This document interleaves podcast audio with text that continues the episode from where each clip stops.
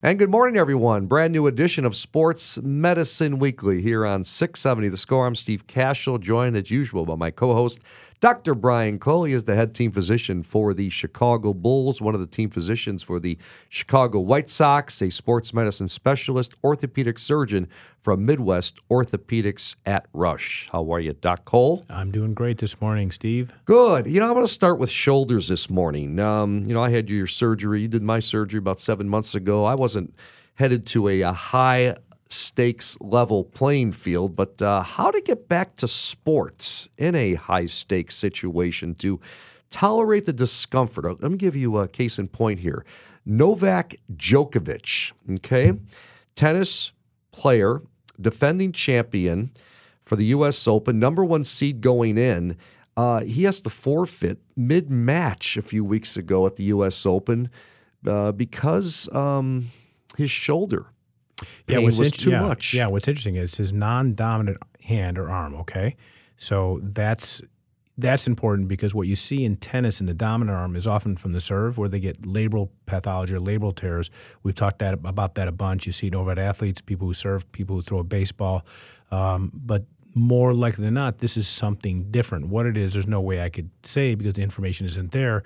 But what was, I think, very interesting in him is it's non-dominant arm, so he tosses a ball that way, uh, uses a double-handed backhand. Uh, so the initial attempt was to get him back, and they did something to, to sort of, as the reports say, kill the pain instantly. And um, I can tell you that um, that's a fa- a lot of people are fascinated in what we have at our disposal to get someone back in the setting of pain that prohibits their ability to play. And obviously, this is high stakes. This guy's number one seed. and It's the U.S. Open, and he's got to check out. So, what do you got uh, to try to get him back without hurting him? And I think the key issue is identifying a problem that won't be made worse by playing through it, and that has to be done very quickly when you don't when you have a short timeline. And you know, the truth be told, most things can't be made structurally worse by playing with them. The question is, what do you do to get them in check so their performance isn't suffering due to the pain? And that can be something simple like ice and stretching. It can be electric stim. Uh, it can sometimes involve taking medications like anti inflammatories. I would say we would rarely, if ever, give a high level uh, medication other than a strong anti inflammatory. It was not uncommon to, to use injections of anti inflammatories in the recent past. Uh, so-called Toradol injections, but that's come over intense scrutiny, and that's hardly ever used. At least in, in, you know, from my point of view, it's hardly ever used anymore. But it probably is in some settings. Um, uh, it still can be done safely. And then uh, you can actually use injections into the area. Uh, and in, it, what you can do is you can temporarily eliminate pain sometimes, depending on the source, by giving lidocaine or a numbing medicine to get someone through an important situation.